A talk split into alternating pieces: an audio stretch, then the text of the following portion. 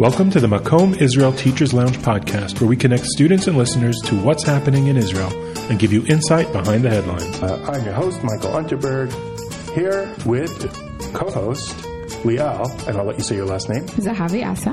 Thank you. How's it going, Liel? I'm good. How are you, Michael? I'm all right. Um, we're back to old school equipment. We're doing things. Uh, we're enjoying the. I know there's Delta all around, but we're we're we're doing it in person. Liel, you prefer it and You you don't like Zoom. Well, I survive with Zoom, but I figured we should give it a shot since Okay. we weren't in such a far proximity. That's right. So you're the co-host, so you get uh, you got that vote, and we're doing it. And our topic this week is sort of the aftermath of the Olympics. Now, I'm not I'm not a super sports guy, so I'm not. With our interest in talking about Israel's place in the Olympics, really are sort of the broader cultural fallout of this year's Olympics, which was Israel's biggest representation at the Olympics. Mm-hmm. And you were pointing out to me that we doubled our gold medal total just this year. Like we had two overall in the history of Israel, That's right. Yeah. and this year we doubled it. And you were also very impressed in particular with the cosmopolitan nature of just different types of people Yeah. in this year's Olympics. And what you had, can you just, tell, you know, if you could just tell me those examples that you found so fascinating? For sure. Yeah. So when we think, I guess, about Israel being in the Olympics, our minds go automatically to, oh, okay, great. So young Jewish Israelis trained um, and, you know, worked a significant amount of their life to get to where they get to, and how wonderful and impressive is it that we have these Israeli Jews who are going um, to represent us in the Olympics? And the truth is, is that I guess things are a little bit more complicated than that, and we see that by some of the people who competed this year. Um, so one person that uh, I think everyone knows by now, it's uh, she's a big name, and she's the one who uh, won the gold medal for gymnastics. Who's Linoy? Ash- her name is Linoy Ashram, and she. Um, but she's an Israeli Jew. Um, she's, I guess, what we would think that most of the competitors out there, the Israeli Kind of a competitors out there, classic Sabra. Exactly, completely classic Sabra. Not only that, but the I, I was reading that the um, the actual um, type of gymnastics that she does is very sort of Ashkenazi. I mean, that's probably not the right way to say it, but it's basically not. It's not anything that a Sephardi girl or a girl from like a Mizrahi background would go and, and do and pursue. So that was also something like interesting that that um, people were kind of talking about around her um, impressive. Um, you know, com- comp- competitiveness and, and, and her and her the fact that she won, which is amazing. Um, so there's you know, and she's sort of this classic. Um, I don't know the typical Israeli that we would assume to be in the Olympics. But then, um, if we look a, a little bit deeper and actually understand who was there in the Olympics, we see that there's another person named uh, Artem Dolgopyat, and he is um, a Russian Israeli. Um, his mother's not Jewish; his father is, and um, he also competed for Israel. Um, now, there's a lot of people who are in Artem's place in Israel, Israeli society, like Russians who um, immigrated to Israel, um, and The law of uh, return allows them it allows them right. Because his father, as a Jew, that's it. I mean, even if even if one of his his father's grandparents was Jewish, Exactly. that whole family gets to come in based on the law of return. Although, and we'll get back to this in a little Yes. bit, the Rabbanut won't consider him Jewish, Jewish. enough to get married. Yeah, we'll right. get to that. Well, yeah, exactly. We'll get to Yeah. it. But again, somebody who actually was uh, more or less raised in Israeli society, but there's this issue of whether he's um, Jewish in terms of Israel and the state of Israel. Um, so again, like you said, we'll get back to it. But um, so he's he's another one of our winners, obviously, also in gymnastics. Um, and then there's a couple of stories that I actually read about that were a little bit more sort of off the radar, but also really significant to mention. I think um, one of those was a man named um, Kazumasa Kibe. Um, I hope I'm saying that right. Oh, let's assume Let's assume. because you could do it better than And me. yeah. he, um, so he is, he's from Japan. He's Mm-hmm. Japanese, and he married, um, for what I understand, an Israeli woman, and Mm-hmm. he lives here, and they have a son.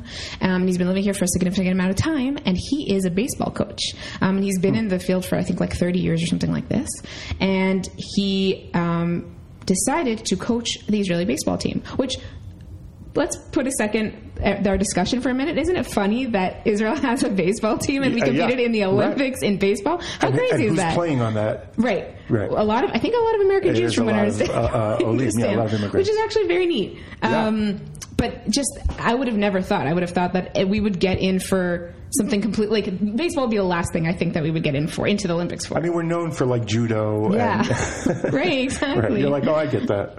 exactly. So baseball is a little bit funny, but I'm glad. I'm glad because I know Mm-hmm. that actually, personally, there are a lot of Olim that I know who really want to play baseball on a professional level, and they just couldn't find something like that. So I'm glad that that exists. But anyway, so he's their coach, and he, do, from what I understand, he does he does so voluntarily. So he coaches them voluntarily, and apparently he also doesn't speak English or Hebrew very well. Oh, wow. So he communicates to them, um, I guess, sort of like non-verbally um, or very minimal language, but like with his um, tone of like with his vo- you know tone of voice and um, I guess like signal hand signals. He like is able to coach this Immigrants team. find ways. I, you know, exactly.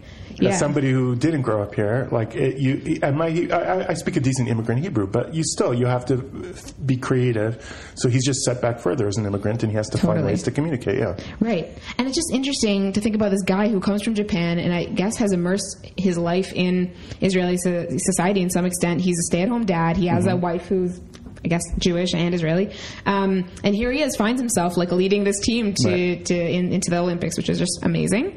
Um, so he's kind of a, I think, a noteworthy character in in this this this um, chapter of you know Israelis in the Olympics. And there's one more person that I think also is really she's she's worthwhile mentioning. Um, she she actually was in the news. Um, her her story was covered. Her name's Lona Chemtai Sal Salpeter. I, again, I hope I'm saying that right. Um, so she she has a, a quite quite an incredible story. Also, she is from Kenya and she initially was working in Israel, brought on as a nanny um, for. Um, f- uh, for somebody for the um, the a diplomat at, in the in the Kenya embassy, and um, she just kind of took up running. I don't think she ever like thought that she was a runner necessarily back in Kenya, but she took up running. She had a lot of time, um, and someone basically found her in the middle of I think it was Tel Aviv. She was like running on the Elkon or whatever it was, um, and they found her and they said, "You want to join our running group?" So long story short, she has like kind of, kind of an amazing story that I think actually whoever decides to make a movie or documentary about her will probably make some money. Um, but she uh, she ended up um, competing professionally, and not only that, she ended up um, getting injured, and then she was sent to a physiotherapist. And happens to be that the roommate of the physiotherapist was a guy who was also a runner. So they started running together and training together. And long story short, it was a great love story, and they and they fell in love, and they um, and they got married. Um, and so he is Israeli, an Israeli Jew, and she's a Kenyan, and they have a son, uh, maybe a daughter. They have a kid. a kid. Yeah, and um, and so and there was this whole um, issue of her getting citizenship, and so that also took some time. And so basically, one of the I think the most interesting thing about the story is that they the people the um, the the embassy was looking for people to compete, and they said, you know, if you compete, you have a good chance of maybe qualifying for the Olympics, and if you do, then you can get citizenship. Like it'll make your chances It better because your Exactly application because you're providing a service. a service the- for the state, which is. I mean that we can go on a whole crazy, other right. conversation about that one, but um, but yeah, and so she did, and she got her citizenship, and she competed, and so unfortunately she's gone through a lot of health issues, and if anyone read Mm-hmm. the article that I'm talking about, um, they would see that she was she came in really really close, but because she had like massive pain, Mm-hmm. um, she ended up just collapsing and not making it to the finish line. Uh, so whatever, she'll, I guess she'll try again next time. But but that's just an incredible story. We have these sort of. Um, competitors that are really amazing athletes, and a significant amount of them really aren't Jewish, but they're actually in some way very Israeli. Right. It, it is part of the story of Israel as an immigrant country that one of when you have a country of immigrants, one of the advantages of your talent pool is coming from all over the world through all sorts of strange, complicated, and sometimes problematic ways. Mm-hmm. But that is what Israel is. Israel is seventy five percent Jews. 20% Arabs and 5% other. Right. And so here you have some Israelis who, uh, in one sense, are other in Israeli society because they're minorities. On the other hand, Israel sends them out as representatives, as athletes, which in the athletic world, they have advantages because of where they come from and their background that native born Israelis may not have. So, like China has an advantage that they're over a billion people and they pick you from when you're a little kid and train you. We don't have that advantage, where, but we have this this when it comes to the Olympics advantage, and it's and mm-hmm. it's it's complicated, and obviously there are tensions for these minorities. But when it comes to something like this on the international stage, this is something that we, we that, sh- that where we shine. Right. And and and and even even if your whatever your position is on the complications of intermarriage and non-Jews and all of that, there is something to be proud of when Israel's Israelis can shine in the international sphere, and these are Israelis. So it, it's it's the cosmopolitan nature of an immigrant state Right. is complicated and part of becoming look eh, there is no such thing there is no ethno-national state that doesn't have minorities mm-hmm. although most states are ethno-national there's always minorities and, that, and so we as jews have to understand what that means and here's an example of that being a positive For sure.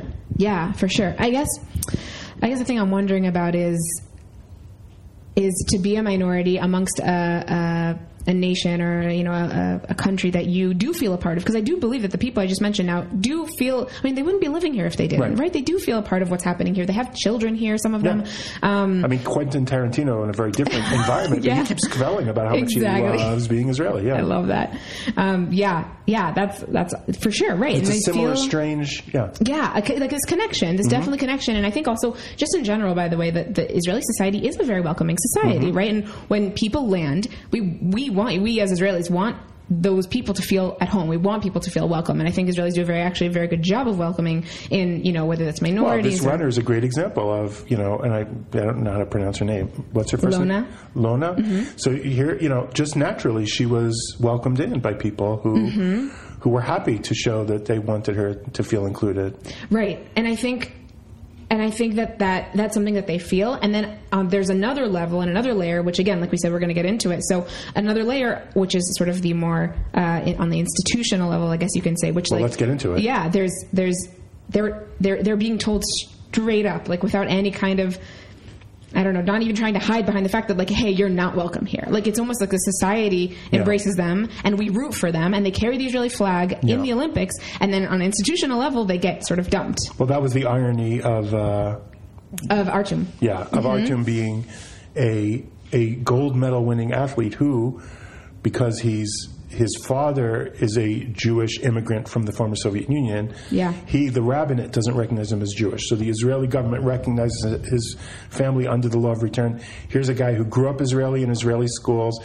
His national holidays are Hanukkah and Passover. Sure. And the rabbinate, because Israel doesn't have civil marriage, only religious authorities, whether they're Muslim or Christian or Jewish, perform marriages. He cannot get married in the state of Israel to a Jew. And that was the big controversy, right? So when um, the story came out that he won, and also the state of Israel didn't want to recognize or let him get married in the state, and they, you know, heard that he was going to have to leave the state to go get married, which is something that a lot And he's of kind of people chill about do. it. He didn't want to make it into like. yeah, he is. But it was such a big, like in social media and in just regular old fashioned media, Yeah. that was the conversation. Look at the irony. He's getting a gold medal for us, Yeah. and we're not letting him get married in Israel. for sure. And there is something to that. Look, we've done whole episodes. I don't want to spend too long on it, and, and mm-hmm. I'm, I'm sure it'll come up again of this irony of, you know, becoming a nation state again means that this diaspora system of conversion, mm-hmm. you can't just abandon it. But on the other hand, it doesn't exactly match. Mm-hmm. Here's a guy who, for all intents and purposes, you know, they're growing up. They're growing up essentially as Jews, Right. and then the rabbinate says, "But you're not," and we don't know how to solve that problem Yeah, for sure. civil marriage, which people are, which was the main response I said, there should be civil marriage that he can marry anybody he wants. Mm-hmm. That's and be for it or against it. But they're also that's also sort of avoiding the problem. Yeah, He's so Jewish, like he's Yeah. he's he's he. But technically, like, is there a way to change that definition that includes him? Because functionally, he is. There's all sorts of bigger conversations. It's not. I guess what I'm saying is the conversation can't just be so there should be civil marriage. Right. It should be this is a broader issue in our society as Israelis. Right. Of these people who are, I don't know if you want to say quasi Jews, like they're they're they're not technically Jews, but they are Jews. Mm-hmm. We have to find a way to. Right. Like right, I would say that there actually there should be civil marriage, and there should be a like a, a larger conversation about Yeah. what that means and what our society looks like. Because I mean, Artem, he is. I mean, we, like you said, his father actually is Jewish, whereas like we have. Um, Kazumasa and Lona, who are not Jewish whatsoever. Right. And then, but that's the thing, they married Jewish Okay. Israeli people. Right. And so, but I know, I think but they're really Israeli. But they're, they're, really Jewish. Israeli. Right. Yeah, exactly. They're well. I mean, if they have passports, I guess, or citizenship, then yeah, Yeah. they're Israeli. But my point is, I think that the larger conversation includes the conversation about what happens when Israeli secular Jews, assumingly secular, um, fall in love with the Right. Er- Eritrean, Right. uh, you know, um, immigrant who lives in the south of Tel Aviv, or the Kenyan woman who works at the embassy, right? And these ha- this happens a lot. Yeah. Um, so Well, that's also part of a lot in terms of anecdotal stories is a lot of interesting stories, but Right. they're interesting stories because statistically it doesn't That's happen true. a lot. Right. Out Right. of the you know over six million Israeli Jews, the vast vast majority marry other right. They Jews. marry. Yeah. So so the question is, you know, how how do we institutionally and, and there's always going to be a minority who won't marry fellow Jews. Yeah. So then, how should the institutions respond to that Mm-hmm. obvious reality in a state environment? Yeah. Exactly. it's complicated, you know, in, in the diaspora. So, okay, so there, there's no need for the institutions to, they'll get married in a civil marriage or whatever, and then, you know, they'll come for the Pesach Seder or they won't come to the Pesach Seder. But here you have this national governmental problem of how to bridge that. Right. And, you know, I, I assume these things will evolve with time. Mm-hmm. And things will become more normal. Like 70 plus years is not a long time For sure. for your renaissance to establish normalcy. Like 2,000 years of diaspora makes things very complicated to reassert normalcy for people like Artem, who, you know, I, I, again, I, I agree with you that, that Lona and, and is, a, is a different category of complication, but I think that Artem is, is a is a really pressing mm. issue, and you have mm-hmm. people advocating to make conversion more lenient, or I, I don't know. I mean, th- Yeah. there, there has to be it, it really is. I mean, imagine, imagine. I don't know. Let's take Artem. I don't know Artem, but let's say his parents, his grandparents survived the Holocaust, Right. and his parents, you know, because his mother married a Jew, they were, you know, the Soviet Union were anti-Semitic, and then this union collapsed, so they made Aliyah, and then they come here, and this kid Artem grows up here and goes to Gan and sings Shabbat Shalom and, and, and lights Hanukkah candles, and you know, at Pesach there's a Seder, and and then you know finishes high school and serves in the army, and then and then goes to get married, and the rabbinate says, "So, why do you want to be Jewish?" Mm-hmm. And he's like, He's like, what are you talking about? I'm so Jewish. Like, Yeah. So there has to be, and, and, and, and there has to be a good faith attempt to recognize that people like Artem des- deserve not just the gold medal winners. Right, right, right. That whole, I mean, it's thousands and thousands of people. We had For a sure. million Olim from the former Soviet Union, and a good chunk of them weren't halachically, Yeah. according to Jewish law, Jewish. So we have to find a way. And again, we've talked about it before, it'll come up again Yeah. you know, we interviewed the educational head of Nativ a, a couple years ago. Who mm-hmm. This is what he does. He, you know, it's a program in the army and out of the army to address those Israelis who, you know, maybe you should think about wanting to convert, or what does it mean to be Jewish, and and, and reaching out. And uh, we we we have to th- going forward. This is a challenge that we have to approach, and, and as Jews, we have to do it in a way that's based on to use you know a Jewish word, a menschlichkeit and love Yeah. and and welcoming people who are really part of who we are. For sure. Yeah, I think and just to end on, uh, just say one more thing about that. I think that Yeah. there's overall like an an anxiety that comes from the quote unquote un, like old world that, Yeah. that that we have still also just in our society in general, but also specifically in our you know government and institutions, and anxiety around like we're going to lose the Jews, we're going to lose the Uh-huh. Jews, and I think that something about the diaspora Judaism, which I'm not making a value statement about, but I think they've sort of surpassed that, Mm-hmm. um, and, and at least in a lot of the communities, especially you know reform communities, and conservative communities, they sort of like have figured out ways to to to br- br- embrace people and bring people into the fold um, in whatever way that looks like for those communities. Um, and sort of there's this anxiety in Israel that still exists and it's felt. And I think you can feel it in the army and you can feel it in, you know, with the Rabbanut and all these things. And, um, and I think at the same time, we have this generation of young Israelis who are growing up who say, you know, like they identify first as Israeli and then as Jewish. And so it's like this sort of two worlds that are happening at the same time um, that are not in they're not speaking to one another Well, there's also this Jew-Israeli identity, which, which from the diaspora perspective is like uh, Jewish and Israeli are really separate. But for most Israelis, certainly for younger Israelis, they're kind of inseparable. Like it's it's just your identity. So for somebody like Artem, who grew up in that environment, I don't know that he feels less Jewish. Mm. Uh, it, it, Jewsraeli is sort of this new, uh, new old. I mean, that's. Yeah. I, I imagine that in the first and second temple days, sure. people didn't. Well, are you Judean, or is that your religion, or is that like it's a silly Yeah. thing? And part of what Zionism is is let's go back to that. Yeah. Let's go back to that, and, and it's a great segue actually to our next topic. For sure, yeah. Even though it's from the last topic, but it's ironic what you're saying about the diaspora, because in, in to keep Jewish identity in the diaspora is always a process of uh, stopping deterioration, of preventing Mm-hmm. assimilation. Whereas in Israel, you don't really have in a country that's 75 percent Jewish in a Jewish state. We're not really worried about assimilation. We're not worried about Jewish identity. We're worried about building a stronger identity. So the complications here, the stakes are different, and yet the approaches are are different. Yeah. So the last topic that we want to talk about, um, and you were remind me her name. I, by the way, we're making believe that I can't remember the names because I can't pronounce it. I'm old and I forget the names, and Liel can remember them. Linoy, Linoy Ashram. Linoy Ashram. Yeah. Right. So she was. So there was this whole mini controversy that she dropped her baton because she does this cool thing with like not, the streamers kind Yeah, of thing. yeah, yeah, yeah. And so exactly. Russia complained, and there was this whole anti-Semitic conspiracy theory about like Jews, uh, whatever. I don't even think that. I mean, it definitely made the news for Yeah. a couple of days there, but I don't think even the the Olympic judges, which they I think recounted the, the, the points or whatever it was, and they were like, no, she won. Yeah. and that and you know Russia needs to just accept Russia's that. its whole other story also because Right. Russia was kicked out of the Olympics officially because too much uh, doping, and then so the athletes Mm, from gosh. Russia don't represent the state of Russia, so they don't play the national anthem. I don't know. That's a whole and another you know Jew conspiracy. I don't have the energy for right now. But to me, what was interesting, the interesting part of Linoy's story was aside from the athletics, was that she performed on Shabbat. And Bibi Netanyahu, the former prime minister, who's now the head of the opposition, called her on Shabbat to congratulate her for her gold medal and publicized that on the internet. He filmed it, and you know how politicians will do that, like they'll congratulate whether it's an astronaut or an athlete or whatever it is, so that everyone knows that this. this happened, yeah, for sure. So the the he is now the leader of the opposition. The ultra orthodox Haredi parties and the quote unquote religious Zionist party condemned him mm-hmm. for calling her on Shabbat.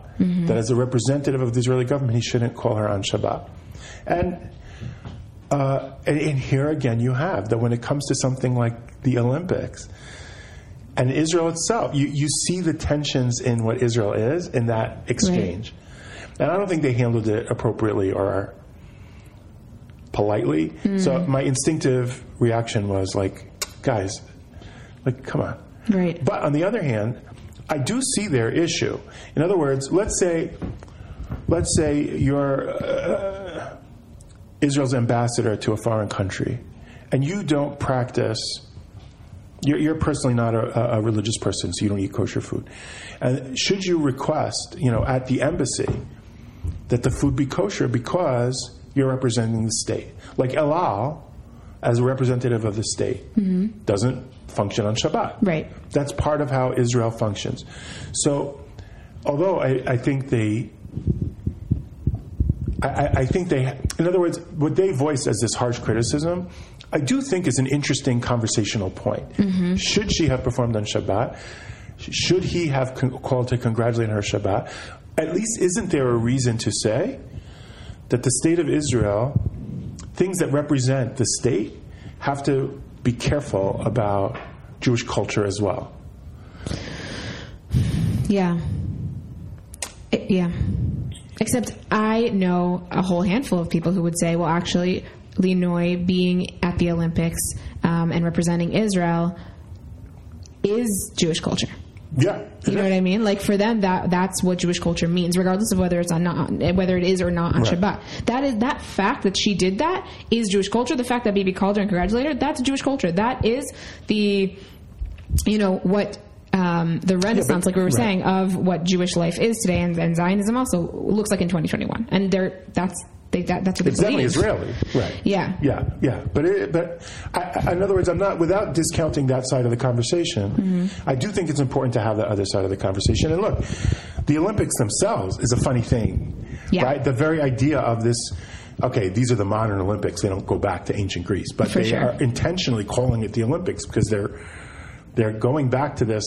Connecting to something that Jews were, you know, ad, outwardly against and advocate, you know, didn't want to be a Look, part of. there- i- i- in antiquity, in the ancient Olympics, Jews Mm-hmm. had a problem, and, and they, they were depending on which which region of the Greek world. Because when we say the Greek world, it's like saying Europe. There's so Mm-hmm. many different Greek. We sum it up, and we think of the Greeks as like this one thing. For sure. But it was a lot of different cultures, and in some of them,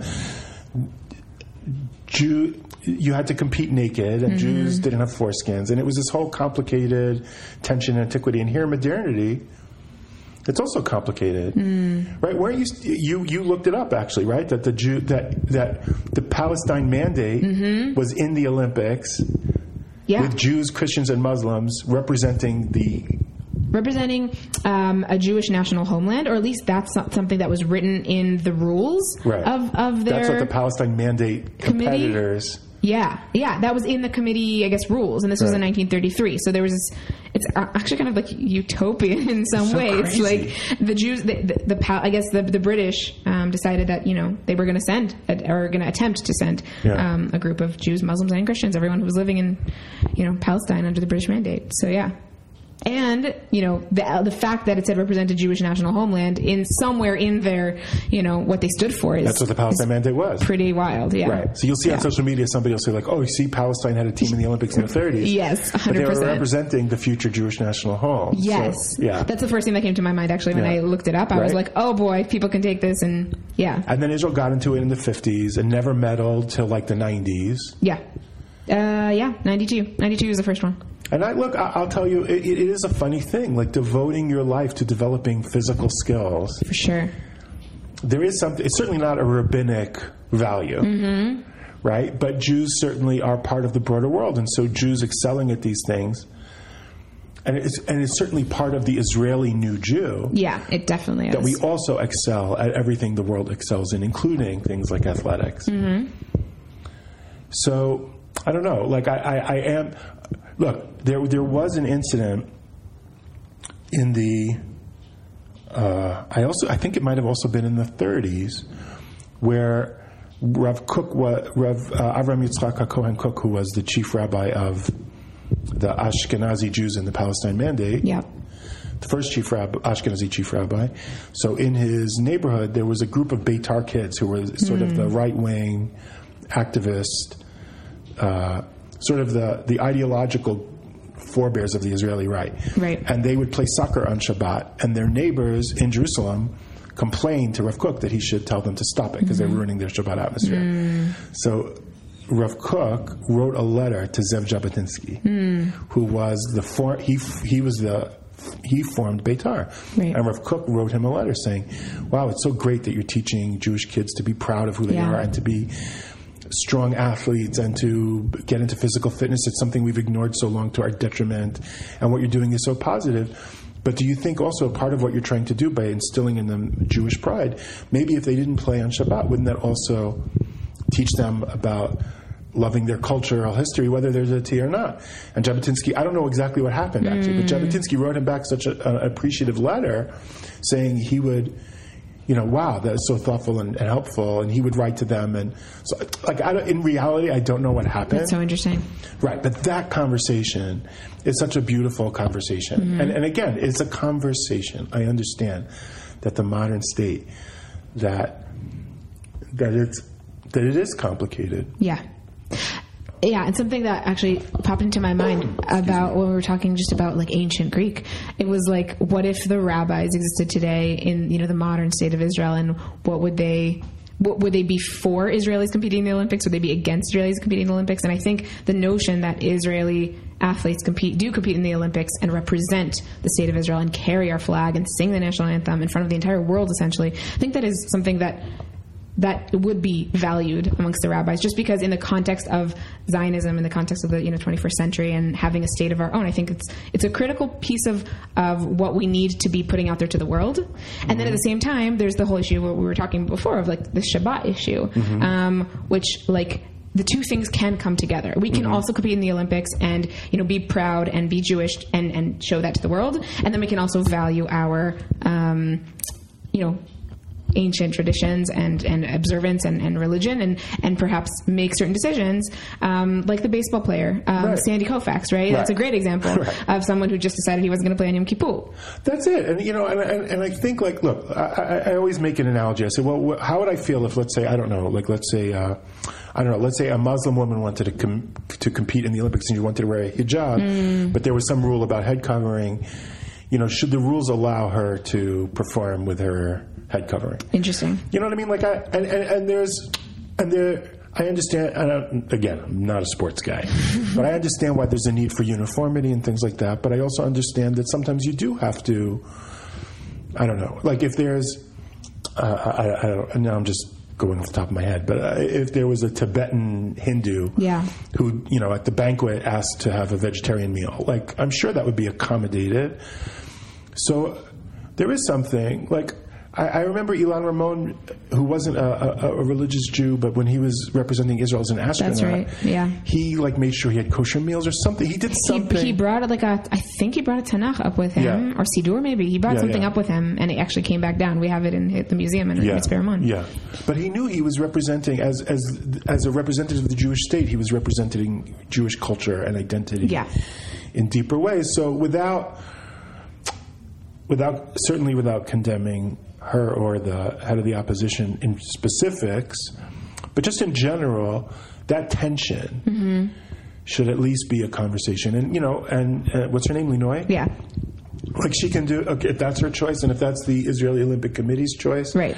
Okay, but it, I think it's worthwhile to say. You know, do we want to reconsider, or how was that decision made, or I don't know. right Like Begin was the first prime minister who, on state visits, asked for kosher kosher food. food right yeah So I think it's because he only ate kosher food as a per, mm-hmm. as an individual. But I think it would also be kind of cool if heads of, st- of- if, if you know other states when they had Israeli diplomats mm-hmm. served them kosher food out of respect mm. to the Jewish people. Mm. Whether that individual there's something to that in saying, look, as a Jew, Yeah. or at least you know, please don't serve pork right at our state visit. That's inappropriate right you know, at least Jew kosher style. You know what I mean? Yeah, Like, yeah, yeah, I hear. Like, I I don't know exactly where the line is, but because you wouldn't serve wine to Muslims probably correct for Yeah. sure not. Yeah. and you would not serve meat to the Dalai Lama.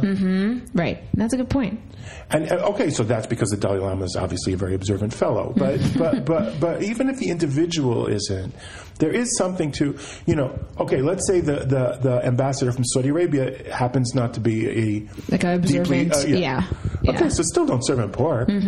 right So Israelis also, and there have been state dinners where Israelis have been. Like Yeah, I, I guess I just I, I there is something I want to push back on in that because I do agree with you, but I have this other thought that I think like we have uh, Bennett, um, who is the current prime minister, and he's the actually first, the prime, first minister prime minister who wears a kippah exactly and keep explicitly Shabbat. it. yeah, and you know, going over what you said before about the kosher food uh, with Begin, and so that kind of reminded Mm-hmm. me of that. And so a part of, and you mentioned before that Bibi called her on Shabbat to congratulate her and posted it online. And there's actually something about it, just to play devil's adv- advocate, Yeah, yeah. that I actually find really authentic all of a sudden yeah. because Bibi's not the prime minister anymore, and. He doesn't have to appease um, the ultra religious, um, you know, parties that he sits Right. with, and so a part of me is wondering if he was called the still next day. exactly Right. right, exactly. Right. But yeah, and he's just that's staying true to his values. So part of me wonders if Bibi was still prime minister, would he have actually waited a day before he did that, Yeah. or not? And something about the fact that he actually did it on Shabbat and posted it on Shabbat is like, you know what? I'm, I'm appreciative that represented, yeah, yeah. I'm not representing the state and like I'm appreciative I appreciate him the fact that he like chose to be authentic in that moment Right. um, and I'd rather that than I don't know a prime minister who is playing you know I playing guess. to appease I don't know just a, yeah, yeah, devil's yeah. He's advocate not kissing their uh, Yeah, butts. yeah. But, but that's also look. I, I mean, it's also how do you frame what the leader of the opposition is? Like, That's true. As a leader of the loyal opposition, you know. Uh, it, know, you're, you're right. It's murkier than the way I presented it because the leader of the opposition is not the prime minister. he's not right Right. And I would also say, look, if he as an individual called, and he would get through because he's the former prime minister, that's his business. Like I, sure. that, I don't think anybody would say, He shouldn't do that. I yeah. mean, yeah, that's that's your individual. But but he posted it as a representative hmm. of the government. Right. Uh, so so you're right. It's not the prime minister, and he doesn't have a coalition that includes Haredi parties that he has to worry about offending. right. Although they used to yell at him when he did things anyway, when he was prime minister. Yeah. So this is part of, I think, part of how, and I don't want to be cynical, like part of how he expresses his authentic identity and Yeah. brand Yeah. is he always kind of did this to them. Hmm. And part of how they express their brand is they scream about it so Mm-hmm. Right. that their voters know. So, I, I, you know, there is always that veneer of, of theater in politics Sure. And you know it's easy to be cynical, but I don't know. I, I, I again, I, I guess we're more asking questions than answers. Right. But I, but I, my intuitive reaction was like, "Oh, guys, come on! Like, don't, like, don't make you you just you're, you're going to look, you're going to look to most Israelis like so." I don't know what's the word like nitpicky. Like you're, you're just this is what you're screaming in Israeli media mm. about. Like most Israelis don't care. Most Israelis don't care. Most Israelis would have done the same thing, and that's Right. the point. And that's the thing that I think needs to be acknowledged. And I think in some way, like B- Bibi does, Bibi understands this the, the nation really well. Like he knows exactly who the people who live here are and what they want and what they don't want. And um, and so I think like in doing that, in some way, he, he he's saying like, look, I'm not Bennett. I'm not going to wait a day to congratulate our Olympian athlete. I'm going to call on Shabbat because that's that's where my values stand. He's also so a very educated guy. He's a son of a historian. He under, Yeah. and he, you know, he's the guy who brags. You know, look at this seal I have with the name Binyamin on it from three thousand Sure. years ago. Sure. Like he understands the, the national history of our people, Mm-hmm. and so I guess I guess what turns into a shouting match, as so often does in politics, is so unproductive. Yeah. And there is a productive conversation to be had For here. sure. For sure. Oh, 100%. Yeah. I think it's, yeah, it's critical. And it goes into the larger question of sort of what, who are we internally, and then who are who do we want to be externally to the world? Right. And that's sort of and what are we becoming and what how will how should that look and it's look the bottom line is this is so interesting because we're at this crazy moment in history Sure. where the Olympics are back because the Western world had a renaissance Mm-hmm. and the Greek culture reasserted itself over the Christian culture and so now modern Western culture is this mix and the whole world is now competing yeah, in this Christian Greek mix that we call the Western world. And because the Jews are having our Renaissance and have built a state, Yeah. we are now participating in these events. It's it's you everything about this moment in history just knocks you for sure. But the, just one thing I want to mention or Yeah. want to specify is that we're, we're not we're participating not as not as hidden Jews, not No. as hidden Israelis. We're No. participating loud and proud, Yeah. and that's I think the distinct like th- that's important to make that distinguish distinguish to distinguish between that is just like that you know on the world stage what who what are we showing the world and mm-hmm. and that's that's the difference in my opinion of Mm-hmm. Look, you know we always talk about how complicated things are in this podcast. We're always talking about how, like, anyone tells you it's simple, they're not telling you the truth. And that's true. complicated. It is. I, I'm, I'm sick of the word. but the truth is, when an, when, when an Israeli athlete, when they play Hatikva and an Israeli wins a gold medal, Exactly. your heart beats Exactly. faster. Like, Right. you're just proud. So, it, although it is complicated, and this episode was about the complications Sure. of the Olympics, it's okay sometimes to just feel that Mm-hmm. patriotic pride Yeah, of hearing Hatikva playing on an international stage. It's cool. exactly. We've waited long enough for it. Oh yeah. All right. Well, I think we're out of time, so we'll wrap up. Thank you so much, Thank Liel. you. Yeah, and you know what? It is different than doing it on Zoom. I've got so used to Zoom that I did forget that there's something to face to face. So I'm glad it worked out, and we'll see.